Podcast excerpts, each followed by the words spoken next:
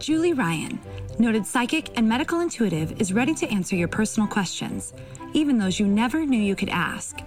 For more than 25 years, as she developed and refined her intuitive skills, Julie used her knowledge as a successful inventor and businesswoman to help others.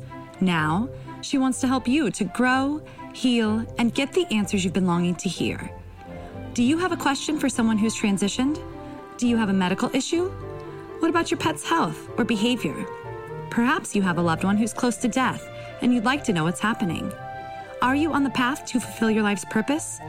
No matter where you are in the world, take a journey to the other side and ask Julie Ryan. Hi, everybody. This week we've got Sebastian Soul on the show. He's a young fellow who is a law of abundance and manifestation coach. And I wanted to have him on because he has some novel ideas about how we can get off of what all the problems are in our lives and create the life that we want. So I'm looking forward to chatting with him and, and getting some really direct points of things that you guys can use and that I can use to make our lives better. So I hope you enjoy the show. Remember to subscribe, like, and share the show. And let's get to our chat with Sebastian. Sebastian, welcome to the show. So delighted to have you. Thank you so much for inviting me. You bet. And you're in Hungary, and it's midday here in Sweet Home, Alabama, where I am, and it's evening where you are in Hungary. I was just telling you about my girlfriend who's a Hungarian countess. And it sounds way fancier than it is because that family lost everything in the war. But, you know, she doesn't make me curtsy when she comes in or anything, but she probably like that if I did. So welcome, welcome.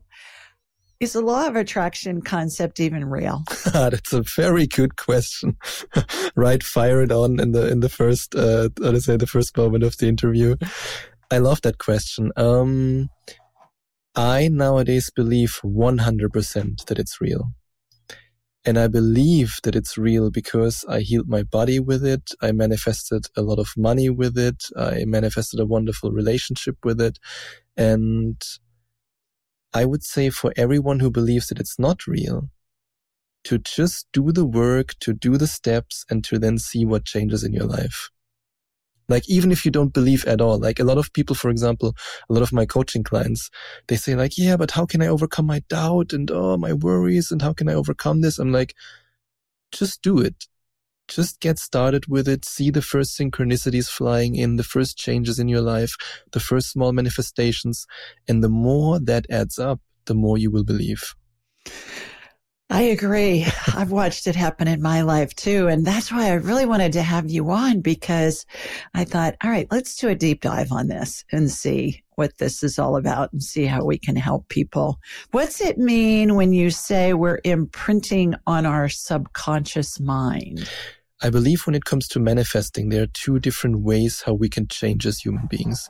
We can change consciously by, for example, changing, let's take a very practical example. Let's say somebody wants to manifest more money. We can change the way we walk. We can change the way we talk about money. We can change the way we, yeah, even dress, how we feel more abundant, which can all benefit us in that process of becoming that rich and wealthy person, or let's say that rich and wealthy version of ourselves that we want to become. And these are conscious changes that we can consciously make.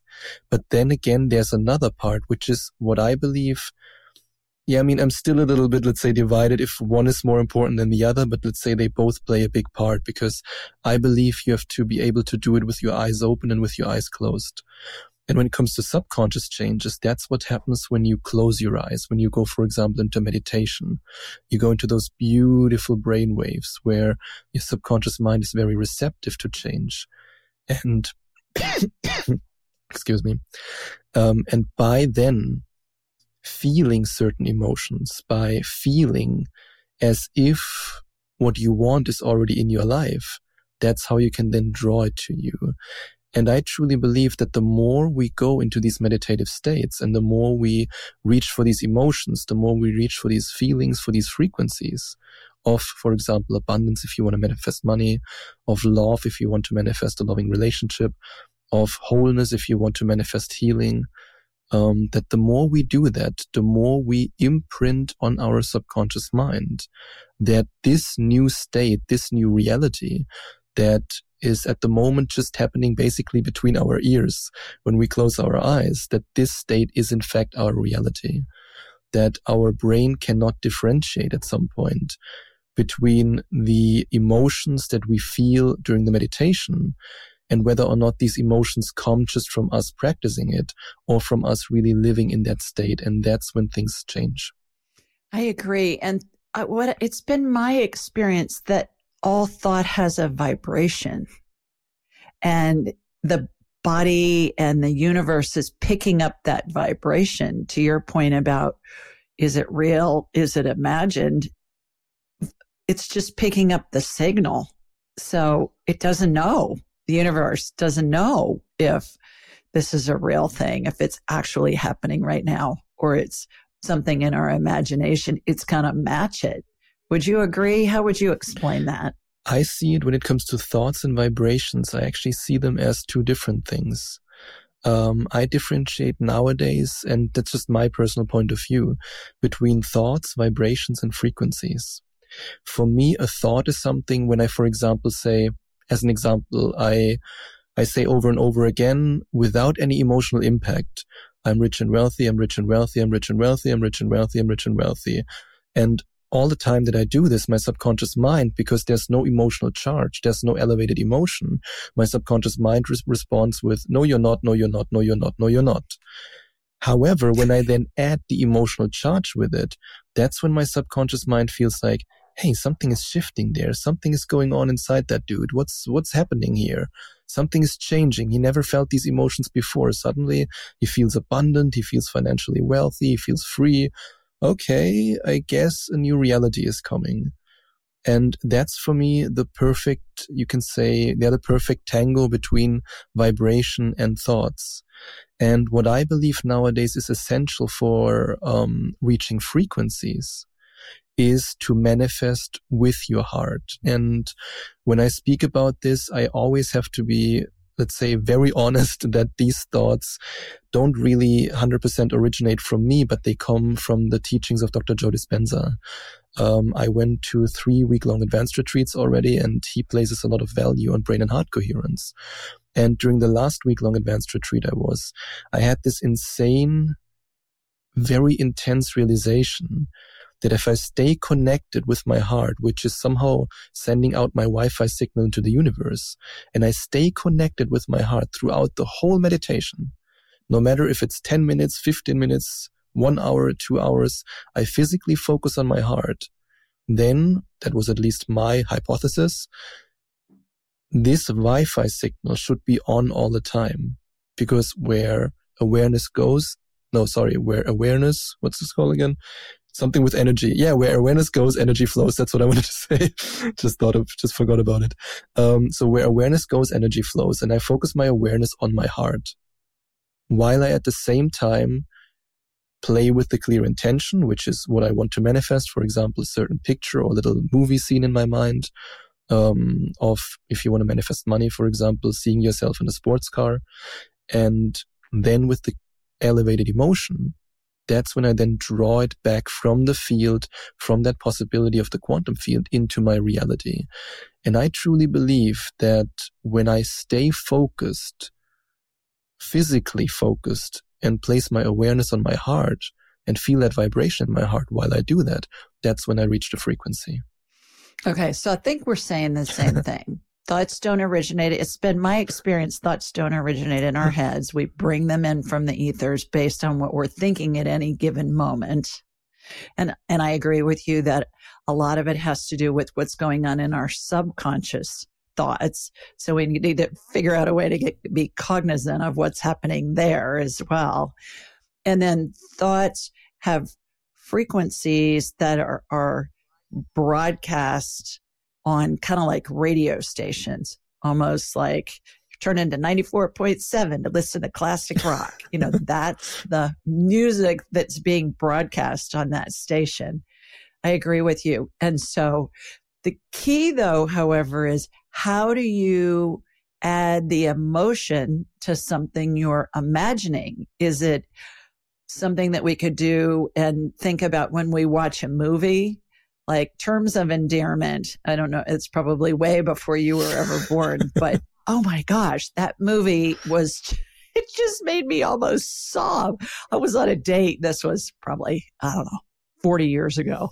Yeah, and, that was, that well, was, before was before I was born. born. Yeah. that was definitely before you were born. But but I was on a date in the movie theater, Sebastian, and I held my breath during the times when it was so sad because I was afraid if I breathed that uh, that I would just have this big moan or groan or something in the audience. so, is that a way for us to feel the feelings? Because I think saying feel the feelings when you're imagining things and doing it, how do you do it? That's a really good question. Um, I believe it's it's a practice. You can get good at it. I mean, when I, for example, remember on my healing journey, um, back then I wasn't able to run, wasn't able to go to the gym, wasn't able to play basketball, and I love basketball. That's why I always use this as an example. And I still remember how I imagined like what would it feel like to be able to do these things again. And at the same time, I felt a lot of physical pain. And I then in the beginning didn't feel anything. I just couldn't get the feeling. I was like, often I was meditating for five minutes and breaking down crying. I mean, that's a very extreme example right now, but just to illustrate that point. But the more I tried it and the more I also consumed things that made me believe in these feelings. For example, what I did back then was to watch a lot of videos from the NBA players who are like celebrating when they, uh, when they win a certain game or something, like just something where I could catch that feeling a little bit. So let's say in the beginning, let's use another example. A lot of my coaching clients, they always want to manifest financial freedom. Um, so let's use the example of financial freedom let's say you never felt financially free ever in your whole life. Like you never felt rich and wealthy. You have no clue how it feels. No idea. The first step that I would take would be to think about a time, and it doesn't have to be related to money, where you felt a positive emotion. It can be a time where you felt happiness, where you felt joy, excitement.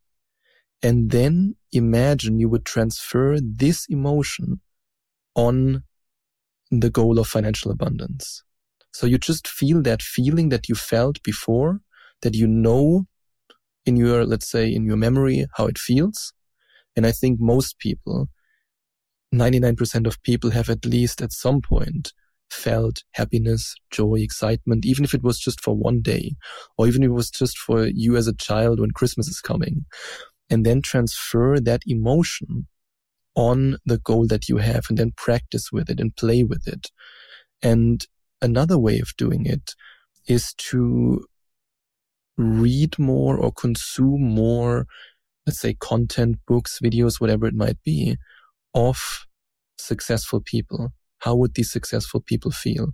How did they feel when they reached their success?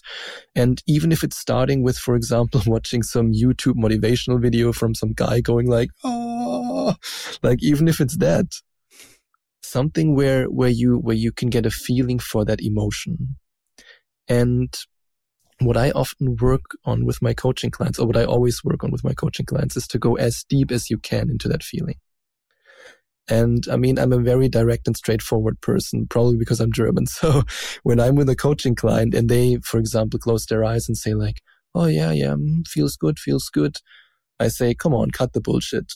Let's, let's go really into the feeling. What would it really feel like? And suddenly their body goes like, oh, and they feel like really the feeling and they, they, they feel it in all their body and they can see that change. And I'm like, now you got it. All right. So speaking of Germany, tell us about your childhood. Did you grow up in a family where you were taught, okay, if you want something, you have to work hard for it? Were you taught, here's how you can create something? I want to know about that first. And then secondly, I want to know about when you had your illness and how you got your body restored. You restored your mm-hmm. health. In your body? When it comes to my childhood, the the way I, or let's say the way my childhood trauma, in a sense, manifested, had nothing to do with my parents. I have the most loving parents you can imagine, and I have an incredibly amazing relationship with my parents. Um, for me, it was I was born with a congenital heart defect. And my twin brother died during birth, which was another trauma that I wasn't aware of. Um, but that's another completely different story. Like he actually came down during a Joe Dispenza event and I saw him, uh, as he would look like if he hadn't died back then. And we had a conversation about everything. So that trauma is resolved. Um, and that's actually something that I did some research about, which was really interesting because a lot of cardiologists are not aware of that. But when you are as a child, let's say for me, I was born prematurely. I had the congenital heart defect.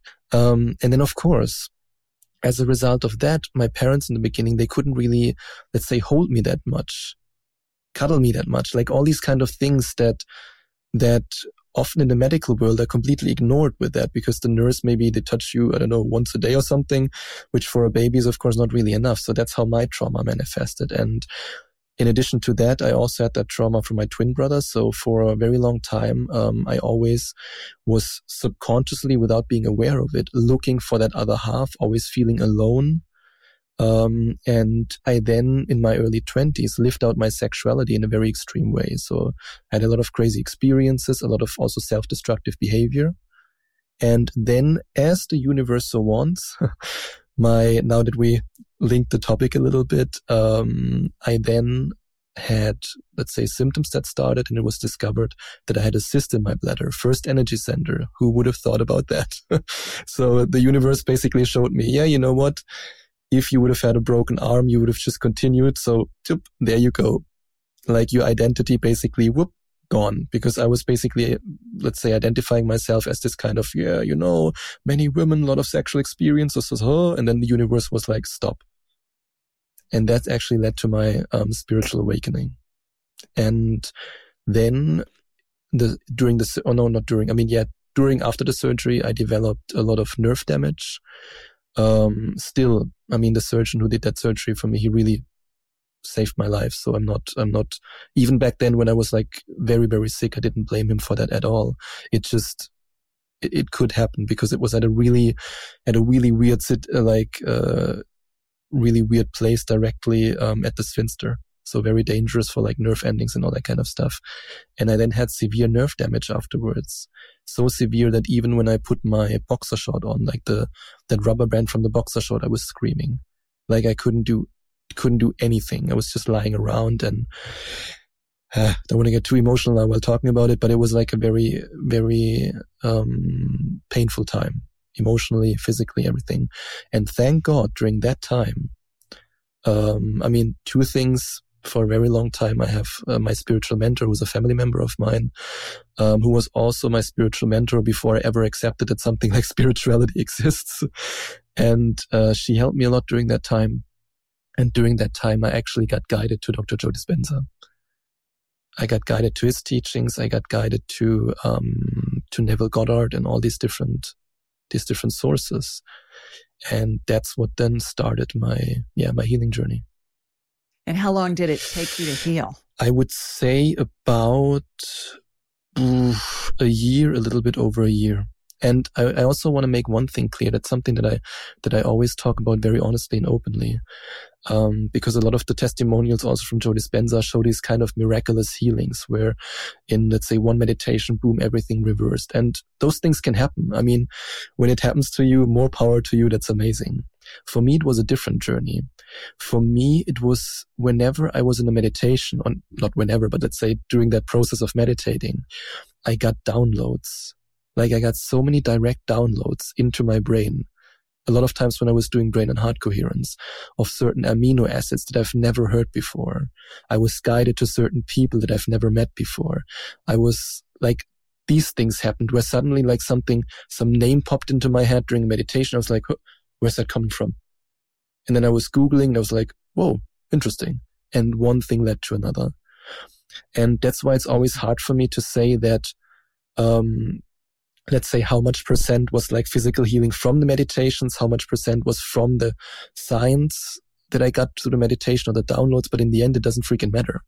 Like, however it comes to you, that's, that's why I always say to my coaching clients, like it can come in ways that you cannot possibly imagine.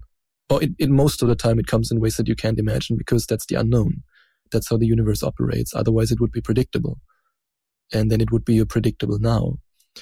And what also helped me tremendously was, for example, um, the blessing of the energy centers meditation from Joe Dispenza.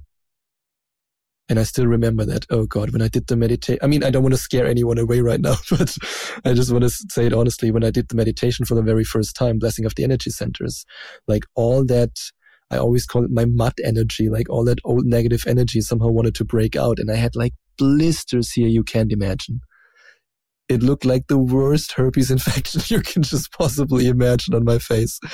And I was like looking in the mirror, I was like, oh my God, what's going on here? I was freaking out. And then I thought to myself, I will never do that again. But then, thankfully, I went to Facebook for some reason. And for some reason, there was a video from Joe Dispenza popping up where he explained exactly this phenomenon where they call it the Dispenza influenza, where your old energy has to get out somehow. And that was for me the first magical moment because I had these blisters all over my face there, like here on the chin. And I thought to myself, like, okay, I mean, if that heals somehow, I will be scarred for life there. And then a couple of, I think it took a couple of days, like maybe about two weeks if I remember it. One morning I woke up, everything gone. No scars, nothing. Mm-hmm. I still have like here a little bit of dry skin sometimes. It's like this one tiny, tiny dot, but everything gone. And I looked in the mirror and I was like, what just happened? Like I was so shocked by it. It was like I was, this seemed so unreal to me. So, yeah, just so shocking in this moment. And yeah. Yeah. You were detoxing. A lot, apparently. That's what was going on. Obviously. I mean, like literally, right? Interesting we, a lot of people believe that we create our own negative experiences and circumstances. And then that helps us create what we desire. If we can get off of the victim mentality and get into the creator mentality of instead of, oh, I'm just destined to live a life that's awful into how I look at it. And what I suggest is, okay, when you know what you don't want, it helps you create what you do want. You got to have that dichotomy. You got to know, okay, this isn't what I want. And then that gives you the opportunity to start creating what you do want. What are your thoughts on that? Yes, I would agree with that. Um, but there's also something interesting happen, happening, which I experienced with a lot of my coaching clients, also in a certain extent, or to a certain extent with myself. And that's that when you shift from that victim mentality, or let's say you live a, let's say you're in an abusive, re- let's make a really extreme example, abusive relationship. You hate your job. You don't love yourself. You have a physical illness, whatever it might be. And then you change. Every day you change a little bit and you change your vibration. You, you reach for those higher frequencies. And what then often happens, and that's something that people have a really big problem dealing with, that the old life is breaking away.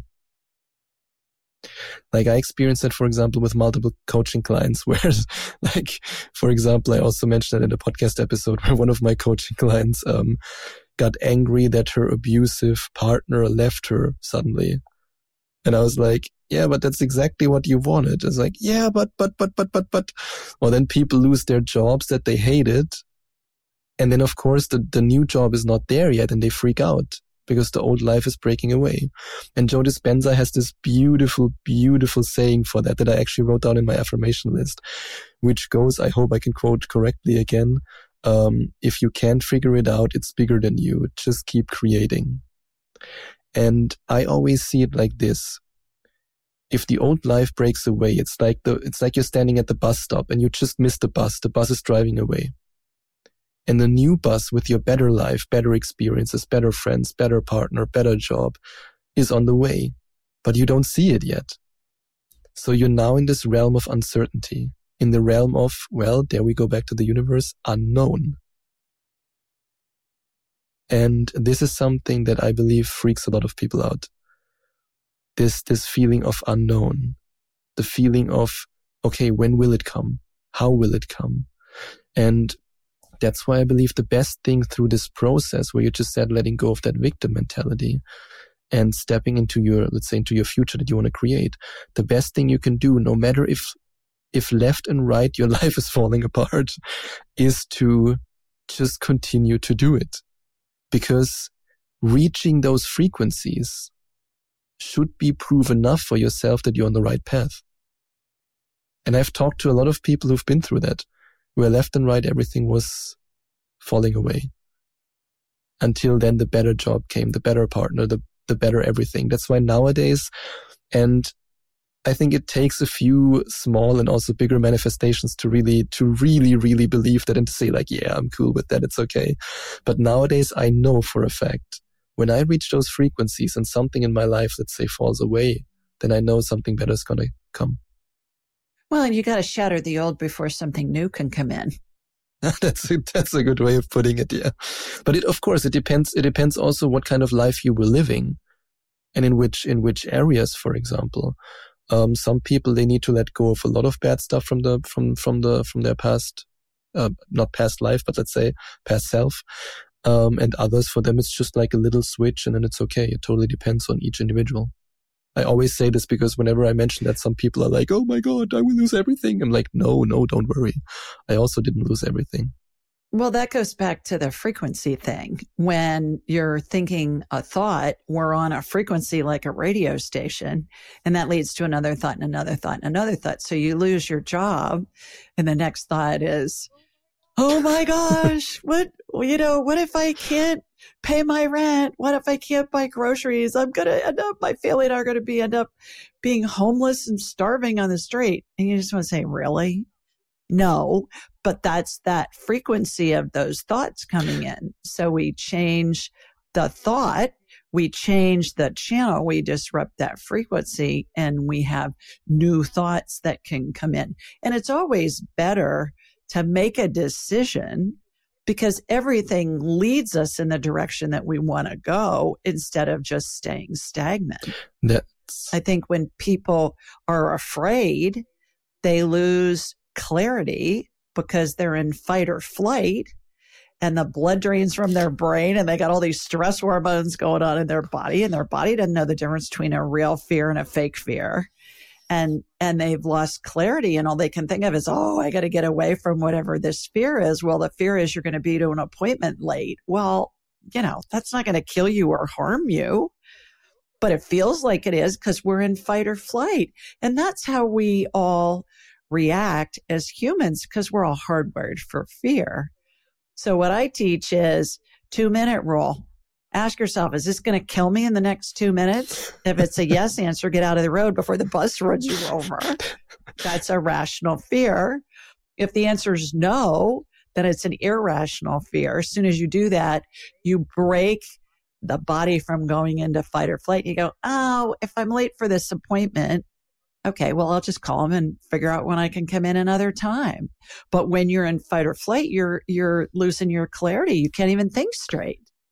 So it's all about that thought vibration. What channel are you on? What are you thinking? How do you focus on the thoughts that are when it, if it feels bad, it's always based in fear the key is is it a real fear is it a fake fear? 99.9% of the time it's a fake fear. That's actually very true. That's it's very very true. And i still remember when i was living from that survival state i mean jesus like everything was a drama. Everything was oh my god i will die. Yeah. oh my god everything will end. And that's why I also have so much empathy for people who are starting out on that journey and who struggle so much with changing their thoughts and changing their emotions because when you are conditioned for years and years and sometimes even decades to live in this survival state, it can take a while to recondition yourself to this new state. Right. Well, and all the limiting beliefs that we pick up. My Mima, my grandmother, used to say when I was little uh, to my family, my siblings, and I'm sure she said this to my mother. She'd say, Oh, you need to put a hat on because it's windy outside and you're going to catch cold. Well, you don't catch cold from the wind, catch cold from viruses. But even now, at this stage in my life, I'm in my mid 60s and she's been dead for over 20 years. If it's a windy day, Sebastian, and I'm outside, I can hear my Mima in my head saying, Oh, you need to put a hat on or you need to put a scarf on because, you know, the wind's going to mean, get yeah, cold. those And those are, those are all beliefs that are all in there. And then I, I laugh now I think, oh, for heaven's sakes, no, it's not going to give me a cold, but that's where I go first. Yeah, I mean, I, and I think all of us have those recordings. I can very much identify with that because I had the same, let's say, fear about health because of my congenital heart defect. I was always told like, um, in the in the most best meaning way, but to be very careful, to to to yeah, to not uh, let's say um, do too much, to not uh, do too much too much, let's say how do you say to yeah to just be careful with everything like and of course our subconscious mind could then feel like okay danger is around the corner. Right. Well were you allowed to play basketball? Yeah yeah yeah. I mean i played a lot of like i never i never okay. played like a team sport but let's say with friends always like like okay.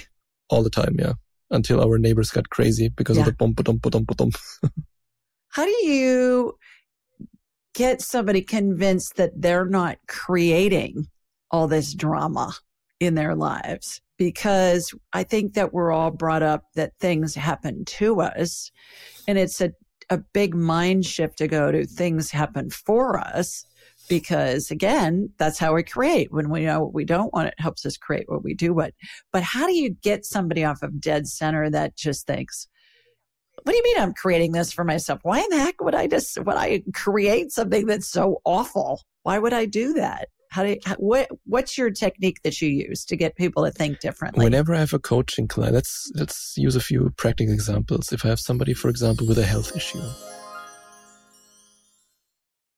most of us have busy lives and we know that we're not getting the nutrients and the vitamins and the minerals that we need. So I'm always looking for easy ways to ingest them. I found one. It's called Beam Minerals. And what I find is that most of us don't get enough potassium, magnesium, and calcium. Those are the big three. And so what Beam Minerals does is it's put all these minerals in a liquid form that's easy to drink because it tastes like water. It's got all these important minerals and a whole bunch of other ones. And I find that they're really helpful. They save me time. They're easy to take. And I suggest that you give them a try. Go to Beam Minerals B as in boy, E A M minerals plural dot com and use the code Julie Ryan altogether, no space at checkout and you'll get 20% off your order. That's Beam Minerals, B E A M minerals dot com and use Julie Ryan at checkout and you'll get a 20% discount. Give it a try and let me know what you think. I always ask them about their life, how they are living their life, how they experience their life, what kind of beliefs they have, what kind of beliefs they've been brought up with. And from countless coaching clients and also amazing people who I talk to, also amazing people from the Joe Dispenza retreats, um, I can, oops, I can confidently say that with, I think everyone that I ever talked to, just like with me, with the way I lived my life in my twenties, that it had to be my first energy center in this area. Like with so many people I talked to, for example, let's say if somebody never speaks up, like they never speak up for themselves. They're always quiet. They're always told, ah, oh, don't speak up. You're not, let's say your opinion doesn't matter. And then they have some thyroid issues or some um, in the worst case, throat cancer, like the fifth energy center. Then for other people, for example, when it's, um, when they don't feel safe in their environment, when they're always conditioned to, yeah, to not feel safe, to feel alert, then often digestion doesn't work, which was for me also a big thing, actually a big part of my, of my healing after my, my surgery. My whole digestive system was like completely messed up because I didn't feel safe, of course. I felt complete cortisol boom through the roof. Um, but a lot of people who I talk to, when I then talk with them about their life, and for the first time, they make that connection in their mind, like, here's my sickness. here's the way I live my life. And there's a complete match. Then they often go like, Oh, oh, oh. And then they, then they realize it. And same again when it comes to money. Let's say, for example, a person, um, doesn't make a lot of money or when they make some money, they lose it immediately again. Um, I always ask about how they've been brought up, what beliefs, and then often, or I would say all the time, basically, some stuff comes up like, yeah, you know, I was always told, um, I'm not worthy to spend money on, or I'm not worthy, or like all these limiting beliefs. There's always something that leads, as you just also said, there's always something that leads to that result in our life.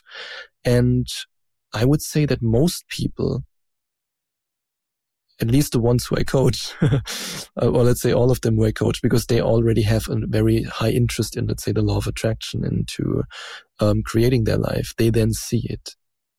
Sometimes it takes a while, and sometimes they fight it. Sometimes they say like, "Yeah, but, but, but, but, but, but, but, but, but," um, but then eventually they they see it. I mean, I, for example, I had coaching sessions. I will never forget that with with people who just had one session with me then they decided to not continue. And then a couple of weeks later i got an email or whatsapp or something. Oh my god now i see it. I see the connection. I finally see it. Thank you. Sometimes it takes a while. I mean for me back then for my health issue it was pretty obvious. But sometimes it just takes a while.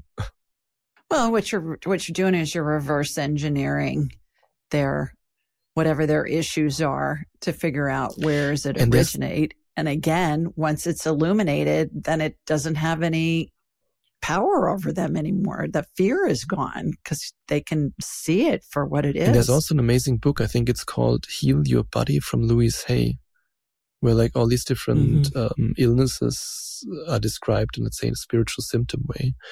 And it's beautiful what you just said with the fear because that was for me this incredibly beautiful realization that I admit took a while for me to really internalize. Like, I always want to say that honestly. It wasn't like some overnight thing. I'm like, okay, the law of attraction works. I will heal myself.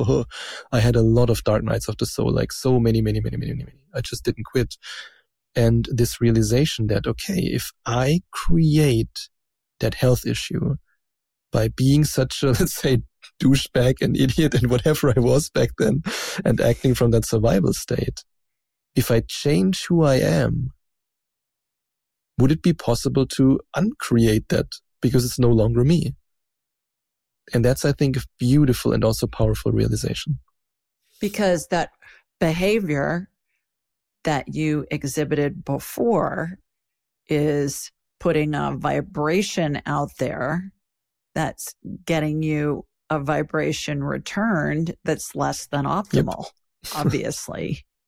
So when you change what you're doing and how you're thinking, and, and I think at the beginning of our conversation, Sebastian, when you said the emotion is key to the manifestation because people can read affirmations all day long I'm I'm rich, I'm rich, I'm rich. And you're thinking, how in the heck am I going to pay my rent this month or whatever?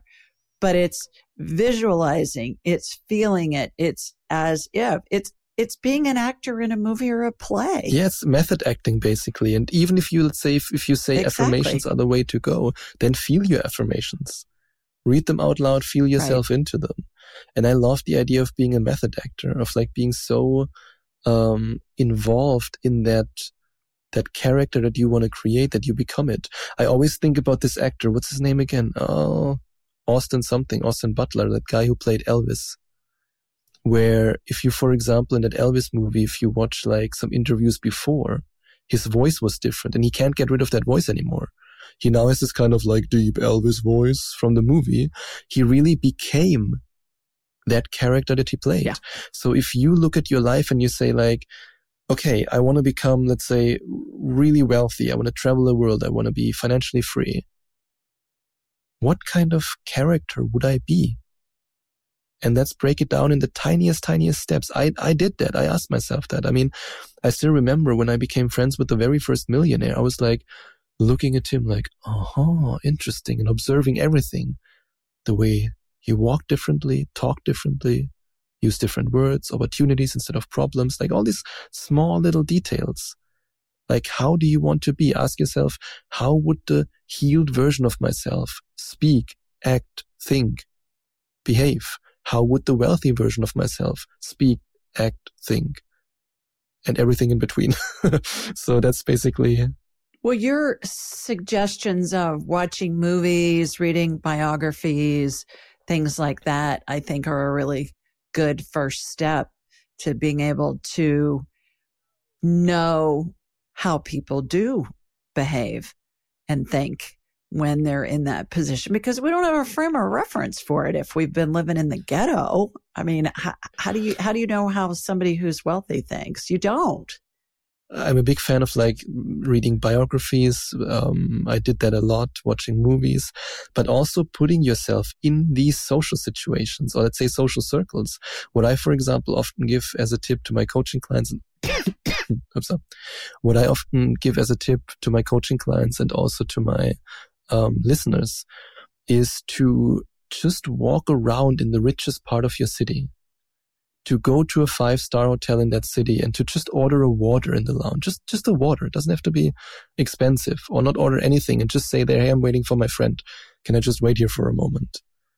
Um, like I, and I still do that, for example. I still do that when I'm visiting my parents in Germany. I still love to walk a little bit, uh, in the, let's say in that newly built, um, very, wealthy villa um, region of the city and just soak in the energy. Even though I don't want to live there and I don't want to buy a house there, but to just soak in that energy.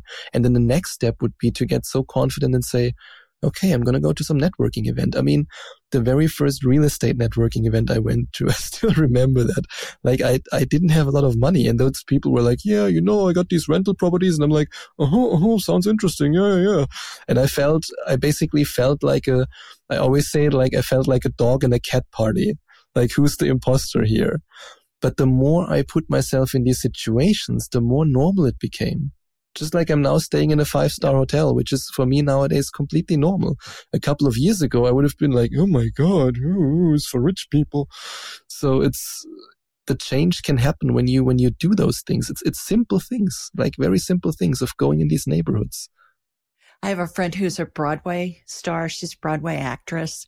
And she starred in a show about a country singer named June Carter Cash.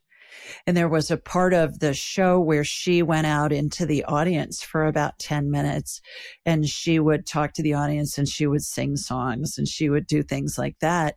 And she said every night before the show started, she thought, Oh my gosh, how am I going to do this?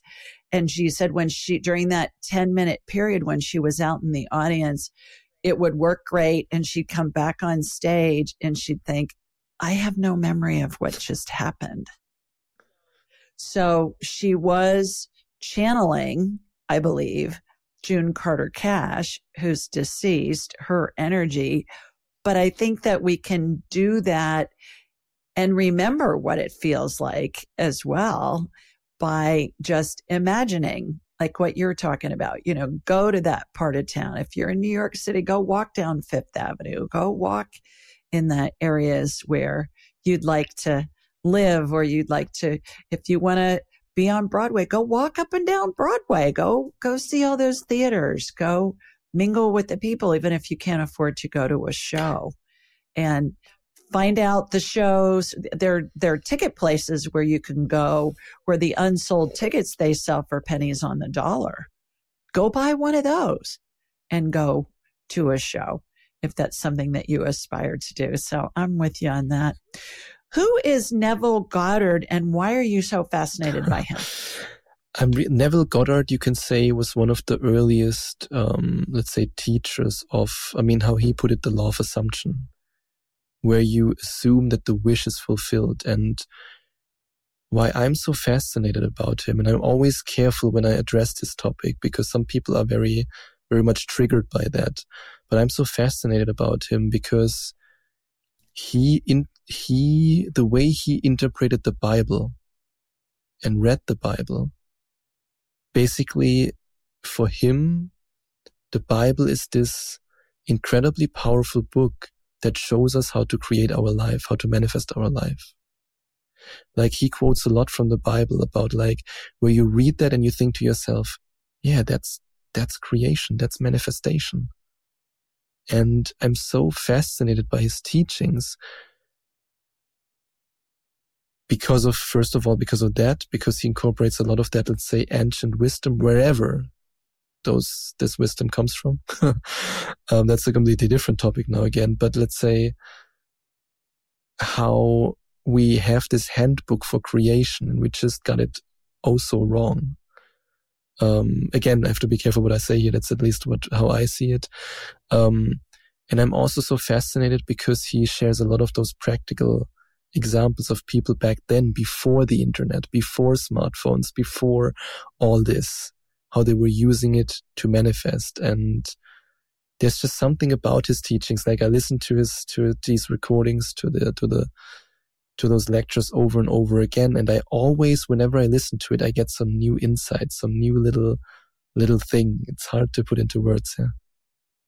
That's, that's, that's what, that's what, um, how do you say, that's what motivated me actually to start the Neville Goddard Decoded podcast. Where, where I talk specifically, um, which is my other podcast next to the Affirmation to Manifestation podcast, where I talk specifically about Neville Goddard's teachings. And who was Neville Goddard? What you could call do? him a philosopher, you could say. You could call him somebody who who had these insights way before the law of attraction or the law of assumption was somehow in or mainstream. I mean, it's still not that 100% mainstream, but yeah. Talk to me about that placebo effect. How does that come into play or does it? Um, I believe that manifesting and creating is it's more than just a placebo. Let's say it like this. I mean, a placebo effect would, let's say, as an example, would be um, you have a medical study, you give one control group, for example, the medicine, and the other group you give some kind of saline injection or you give some kind of sugar pill, and you tell both of these groups, hey, you got the medicine, this heals um, whatever you have. And then both groups get better because of the belief that they can get better, because they place their attention where attention goes, energy flows. They place their attention on this, let's say this capsule, and they associate it, associate healing with that capsule. So whenever they take it subconsciously, they're like, there's this relief. They're like, oh, I will be healed. I will be healed. And I believe you can create that with manifesting in yourself. So I do believe the placebo is a powerful effect, can be a powerful effect. But at the same time, um, yeah, as Joe Dispenza says in his book, you are the placebo. Like you can be your own placebo. Well, I've, I've invented surgical devices sold throughout the world and I had to do clinical studies and, and although I wasn't doing drugs, but the pharmaceutical industry, the placebo effect's more effective a lot of the time than the drug than the medicine that they're testing. Like 52% on average, people have a positive response to the sugar pill or the saline shot when they think they're getting the medication. It's way better with the placebo effect than it ever is with whatever the drug is that they're developing. It's pretty interesting about it. A lot of people, they just hear that and they think like, oh yeah, it's quite effective. Yeah, yeah, placebo. But to really think about what that means, like how powerful our subconscious mind, our brain truly is to make these, yeah. these chemicals basically ourselves. And then it's, for me, it's still mind blowing. It's, there's so many things actually about, let's say, about manifesting or about this work, about spirituality, especially when it comes to brain and heart coherence, where I sometimes still struggle to really analytically explain it, but I just know it works and I know it's there. It's still so, it's still fascinating. I think I will, I will, I mean, not just I think, I know that I will be a lifelong student of this work. Well, and I don't think we're supposed to know everything. I think how boring life would be if we knew everything. It's the adventure. Maybe in 15,000 right? lifetimes. And, and it's about Well, yeah, and it's about creating because what happens when you manifest something? What do you immediately do? You're creating something else. It's about the adventure. It's about the yeah. journey. And then what happens when we die? We go back to heaven and what do we do? We create our next lifetime. What is it that we want to come back and we want to explore and experience? So it's all about the creation. It's not so much achieving the destination. It's about the journey getting there. And then what are you going to create next? And that's what makes it so fun and interesting. Yeah, and I also believe um, what you just said with that journey. I think in the beginning, a lot of people like, oh yeah, I just want that that money, or I just want that healing, then everything is good. But then when they realize their power, when they really, it's just, I always, I always see it like in this movie X-Men, you know, when, when, when, when some, some mutant discovers their power and they go like, oh my God, whoa. It's like you discover that power that you have within you and you cannot, un, you cannot unknow that. You cannot go back to the old, yeah. to the old thing. You just can't because you know too much. You've experienced it. And when you've experienced it the first time, then you just can't stop. I mean, why would you? It feels so freaking amazing. it, doesn't make sense to then stop. I mean, mm-hmm. who would say like, oh yeah, I mean, now I created financial freedom and I'm in a happy relationship, but I don't want to manifest anymore. Doesn't make doesn't make sense. So you will just continue and continue, and at some point, that's at least what it is for me. It's like a game. It's a fun game of what can I create? What can I do? Yeah. Although, uh, when people have that subconscious tape playing in their heads, even when they create something good. It's been my experience, if you agree with yours as well, that you got to address what's that bottom line there because you can go back down and be having to create it again because that belief is still there, that limiting belief, which is why the two minute rule I love so much when somebody makes it a habit because you identify, okay, this is a limiting belief that's false based in an irrational fear that's false. When you know it's false, you don't go back to to believing that it's true. But if you don't investigate it, it's still there playing its tape under the surface and can affect an outcome. That's true. And I think what can also happen sometimes um, is let's say if somebody's on a really good um, on a really good run, so to speak, they manifest, they create their life, but then life gets busy. Something happens, for example, um, in their family. Something happens where whatever it might be, something in the external, and then they forget. Then, like one day without meditation turns into two, turns into three, turns into four, and so on and so on. And that's why I also love this this quote from Joe Dispenza where he says, "I don't care when you stop, I just care when you start again." It's life can happen. There are there are parts where where you're really busy and where where things happen, but to then not forget completely, like to remember again, and to then go back again, and to not see that as a failure when it happens. To not be hard on yourself, but to be kind with yourself, compassionate with yourself, and then just go at it again, basically, with even more energy and more power. Is there a best way to meditate? I mean, when it comes to meditation for manifestation, I personally, um, I also have my own guided meditations, but I personally um, use the ones from Joe Dispenza because I think for myself it would be weird if I listened to my own ones. Um, I really like the ones from Joe Dispenza. And when it comes to meditation for just relaxation, then of course breathing in, breathing out, is enough. But when it comes to manifesting, I truly believe the most powerful step by step process that I can actually share with you now is for me, step number one, tune into my heart, create brain and heart coherence, make sure, so to speak, that the Wi-Fi signal is on. um, and then in the next step, picture what I want, like picture it in such a great detail. I always visualize in the first person perspective. So for example, when I manifested my healing, um, I was visualizing like in depth, like how I was like dribbling the basketball to doom, to doom, to doom, how it would feel like jumping up and doing like a layup and hearing like the whoosh in the net, like a really incredible movie scene and all of that while you're in a meditation, while your heart is activated. And then in the third step, then draw it back with your elevated emotion and go as deep as you can in that feeling. that's like that simple three step process that I believe when it comes to meditation for manifestation, that's perfect. And you can do that with guided meditations, but you can of course also do it just for yourself, closing your eyes or having some background music, however you prefer.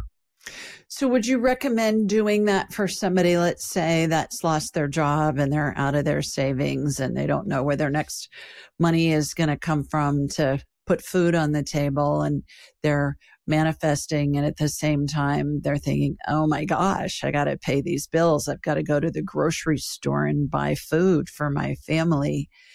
Is that something that they can do in the short run when they're in that panic mode? Would it be helpful? I mean, it's interesting how you said in the short run. Of course, I can never put a time frame like when things will change, but I believe 100% yes, it's a good thing to do because I know it from my own life. Like, um, before I stumble upon, let's say, law of attraction, law of assumption, manifesting, um, I n- never made more than $1,500 with my business. Never, ever.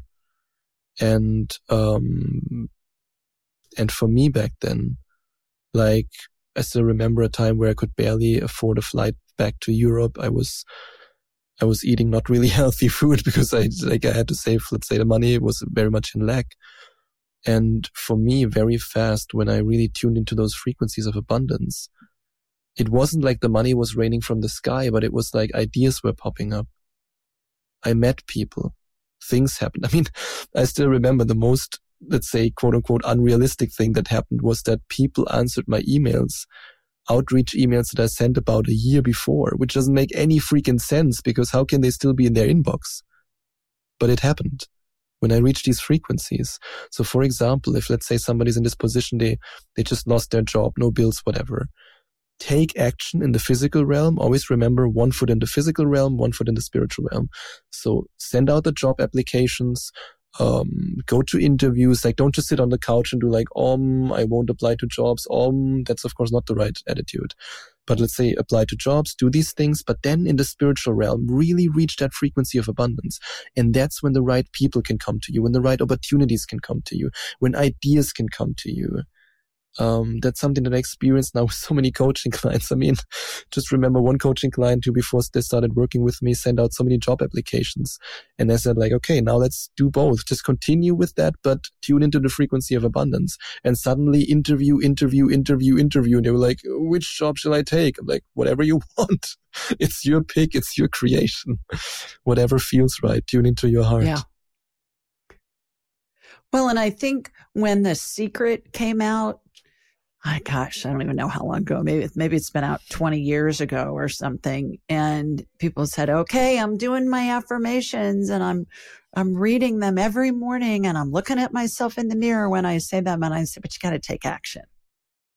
That that old saying, God helps those who help themselves. you got to take action. When it comes to inspired action because a lot of people when they are let's say in this in this spiritual community they think like, "Yeah, but if I then do something, then it's not manifesting. Then it's like just me doing something. So it's not spiritual. And I'm like, aha, interesting.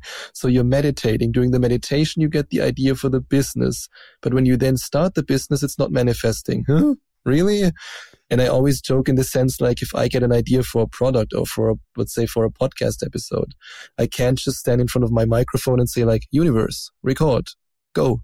Universe, please record I still have to do it myself.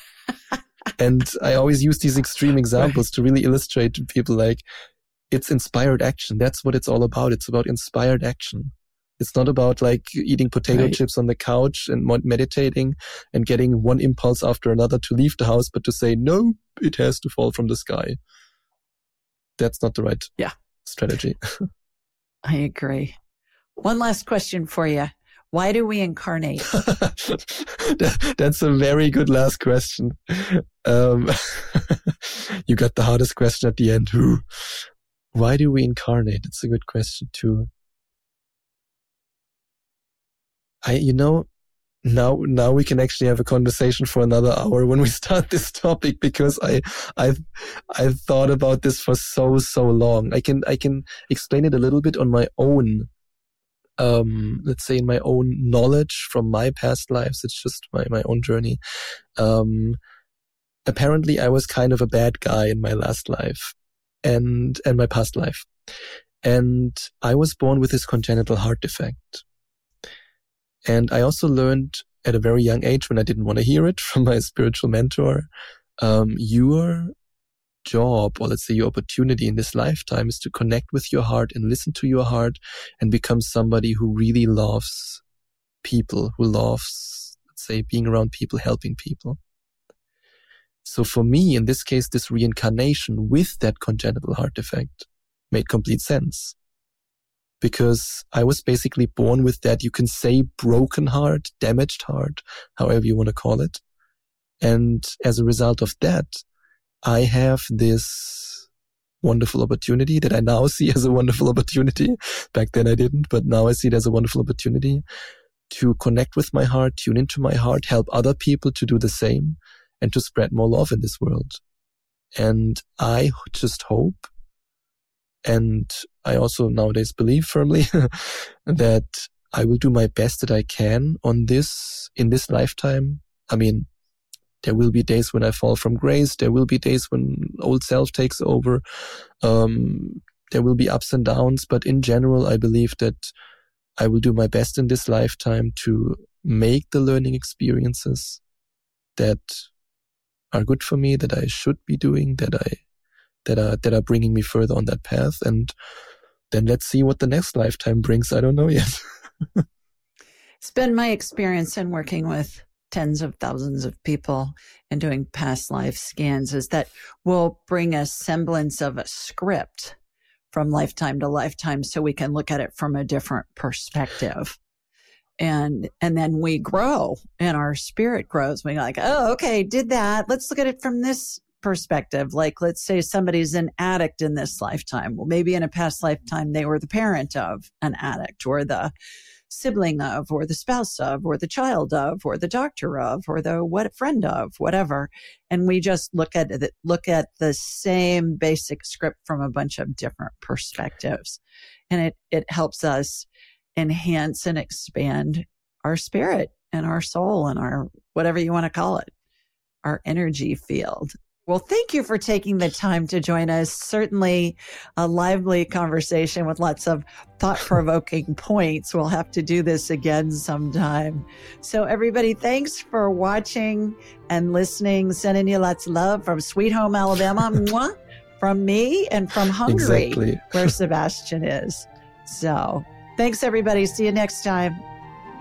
Thanks for joining us. Be sure to follow Julie on Instagram and YouTube at Ask Julie Ryan and like her on Facebook at Ask Julie Ryan. To schedule an appointment or submit a question, please visit AskJulieRyan.com. This show is for informational purposes only. It is not intended to be medical, psychological, financial, or legal advice. Please contact a licensed professional. The Ask Julie Ryan Show, Julie Ryan and all parties involved in producing, recording, and distributing it assume no responsibility for listeners' actions based on any information heard on this or any Ask Julie Ryan shows or podcasts.